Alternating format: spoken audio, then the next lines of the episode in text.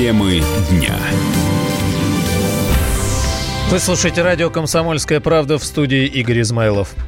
Обрез, из которого историк Олег Соколов застрелил аспирантку Анастасию Ещенко, был куплен на черном рынке. Такое предположение высказал бывший председатель правления общественного движения «Право на оружие» Игорь Шмелев.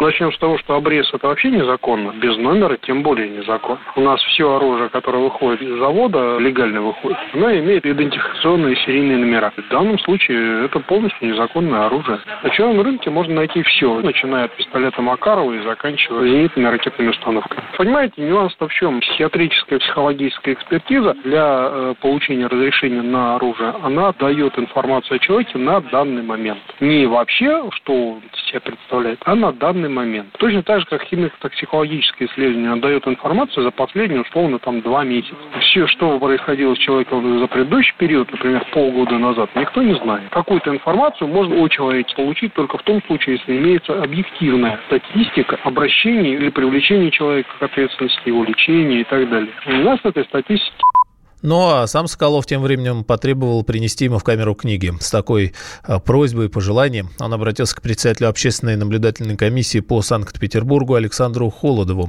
Также обвиняемый в убийстве пожаловался, что у него нет очков для чтения, после чего расплакался. Никто меня не бьет. Ну, корм, я думаю, такой, как полагается в теме что касается меня огромной просьбы, я не могу не читать, понимаете, я не могу себе так, мне нужны очки, я слезно прошу очки, чтобы а, мне разрешили очки, потому что я без очков не могу читать, и чтобы мне была возможность еще литературы, потому что я как ученый, я когда вот так просто мне, я схожу с ума, я просто умоляю, чтобы мне дали возможность хотя бы заниматься своим делом, даже сейчас. Я постоянно работаю, пишу книги и так далее. И для меня сейчас просто как сумасшествие. В камере вы не один находитесь? Нет, не один. У вас какие-то есть там ну, Нет, сокамерник все ведет себя спокойно, достойно, никаких проблем. Никаких ни угроз, ни насилия? Нет, нет, что вы, что очень спокойный человек. Сотрудники с вами корректно общаются? Сотрудники идеально корректно, вообще ничего не могу сказать. Ну, как добавил Холодов, Соколов может обращаться за помощью в общественную наблюдательную комиссию ОНК. Холодов также напомнил, что обвиняемого переводят в следственный изолятор «Кресты». В ответ э, Соколов поинтересовался, есть ли там телевизоры. В крестах э, тоже, если какие-то у вас будут жалобы на условия содержания, или вы можете в ОНК напрямую обратиться, или, соответственно, через адвокатов. Адвокаты, как бы, все контакты знают. Спасибо. Но, как бы, кресты это сейчас считается лучше изолятор в Европе, поэтому этот, не могу сказать, что вам повезло, но, по крайней мере, из всего, что возможное было, наверное, самое Там же это же телевизор в Телевизоры там не во всех есть, но, может быть, повезет. Ну, вот полностью можно, чтобы не повезло. Ну, здесь уже там э, по, смотрят по статье, потому, mm-hmm. соответственно, даже не камера опирается, а там сокамерники, да, то есть, вот, чтобы там тяжкие, с тяжкими, да, тяжкие. Ну, даже тоже огромная просьба, просто, понимаете, я, чтобы не совершил, я оступился в своей жизни, просто долгой честной жизни я хочу. Ну, в каком-то случае, да, вдруг поместят неправильно, да, ваш адвокат всегда обратится, и мы всегда Хорошо как бы обратимся, вот, э, очень быстро среагируем. Спасибо, Макро.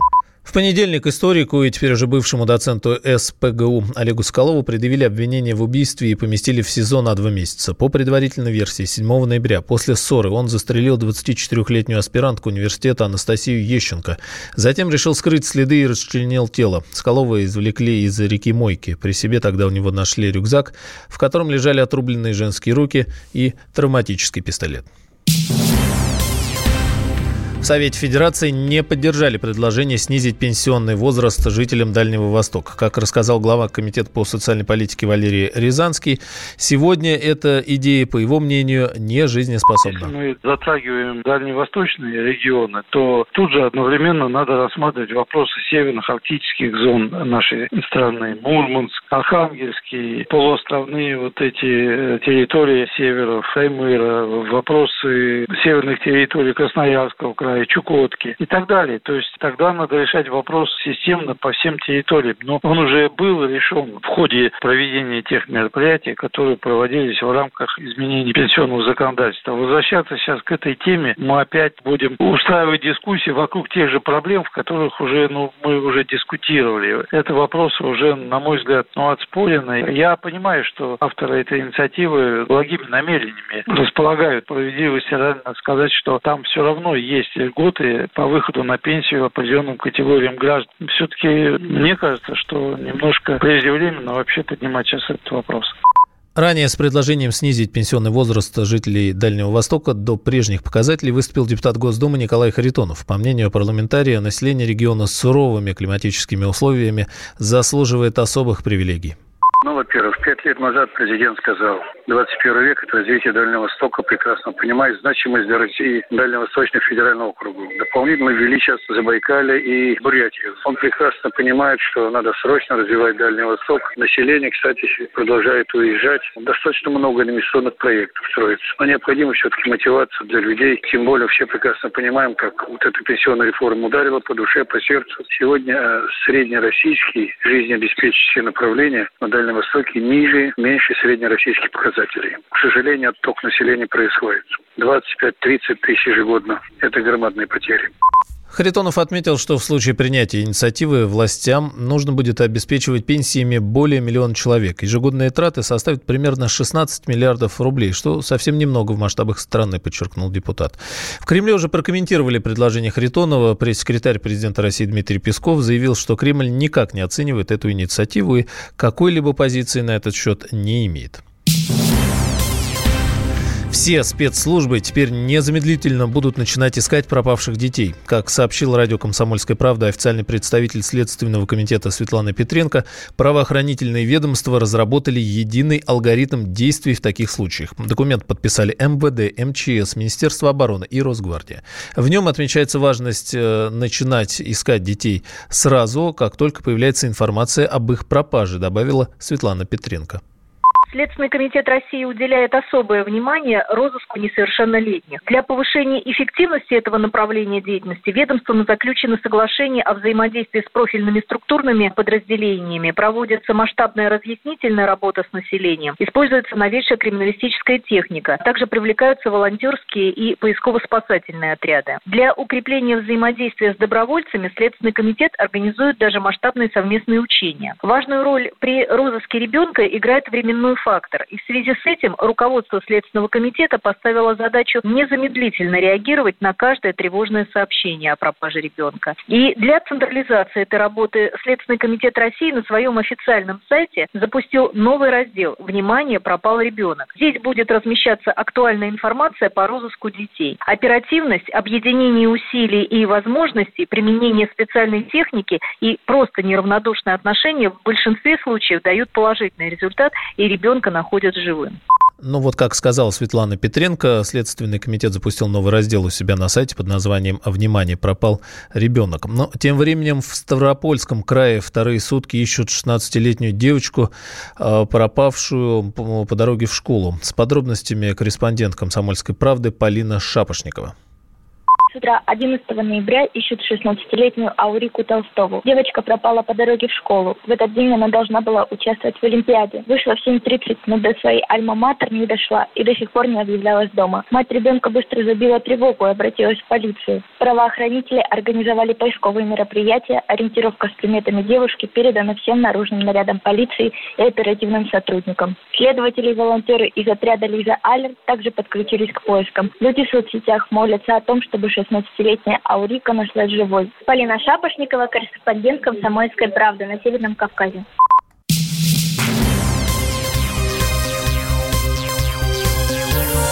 Темы дня.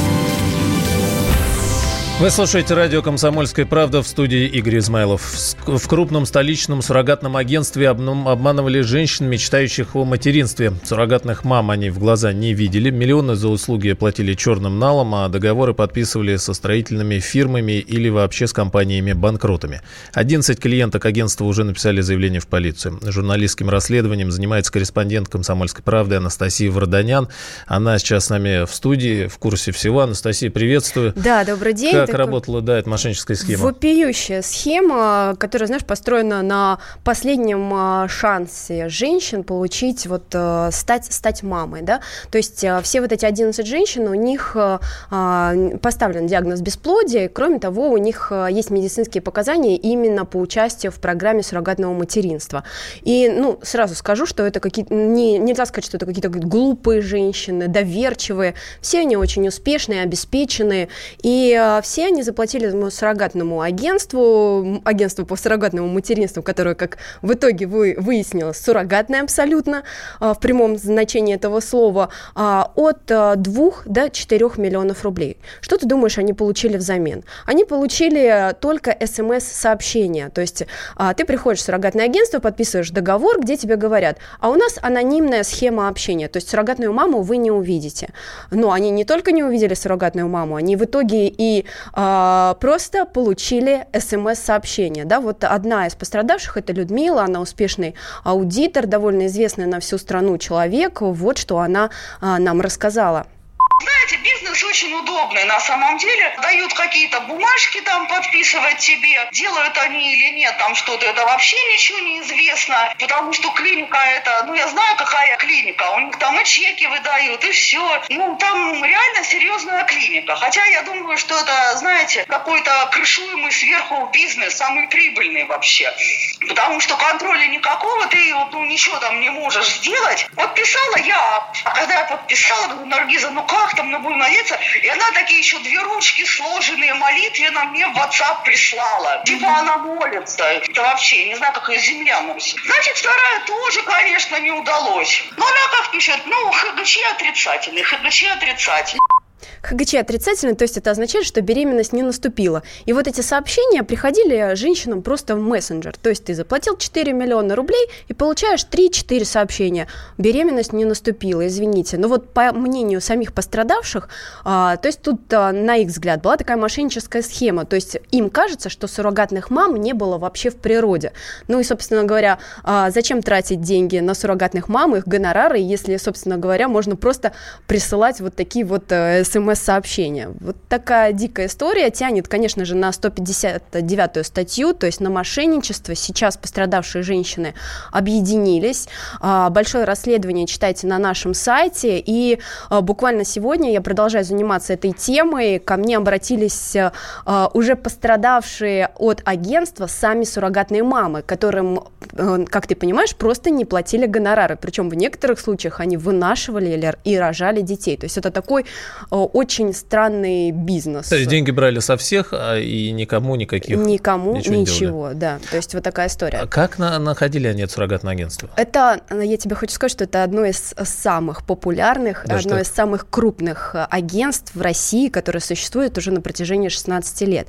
Темы очень личные, да, и прийти, даже написать заявление, когда ты отдал там 4 миллиона рублей, решаются далеко не все женщины. Вот мы общались с ними, да, но я повторю, что это успешные женщины, и говорить о, о, своей, о своем диагнозе да, на всю страну или приходить там в полицию решаются далеко не все. Но, собственно говоря, вот э, эти э, бизнесмены, они пользуются вот, эти, вот, это, вот этим э, таким очень личным моментом. То есть не все пишут заявления. А могло быть такое, что в договорах, которые они подписывали, прям было указано, что гарантий никаких нет, и а, ничего Ты знаешь, вот э, можно посмотреть документы на нашем сайте, угу. и вот одна из пострадавших, вторая пострадавшая Юлия, она подписала договор в офисе вот этой компании со строительной, со строительной фирмой «Однодневкой». То есть ты себе представляешь а, именно договор о суррогатном материнстве с компанией, которая вообще занимается строительством. И как выяснилось позже, а, вот эта, именно эта компания в этот момент строила дом для владельца одного из э, э, хозяина, в общем-то, вот, вот, вот этого суррогатного агентства. То есть, по сути, человек просто заплатил деньги за чей-то дом, а, и при этом, как э, вы все понимаете, они же мечтали, что вот, вот сейчас придет смс о том, что беременность реально наступила. А им в ответ просто Подсадка состоялась, извините, там беременность не наступила. Ни денег, ни беременности, но ну, хоть и живы, самое, здоровы. самое ужасное, что нет, нет детей. А, но э, знаешь, какой самый э, вопиющий момент, да, вот э, женщины же приходили в это агентство со своими уже готовыми эмбрионами, да, и э, у них получается, что их эмбрионы, они просто, не знаю, выбросили, утилизировали, то есть, ну, по сути дела, и у многих нет больше шанса получить такие эмбрионы. Спасибо, Настя, корреспондент «Комсомольской правды» Анастасия Варданян. Расследование на сайте. Отправляем вас туда со всеми подробностями. Наша радиостанция объявила уже четвертую по счету премию «Клиника года». В конкурсе, проверенном времени и профессиональным сообществом, участвуют лучшие медицинские учреждения страны. Заявите и вы о себе, и о своей клинике. Рецепт простой. Наберите в поисковике «Клиника года», узнайте подробности, и премия ждет вас. Позаботимся о здоровье вместе.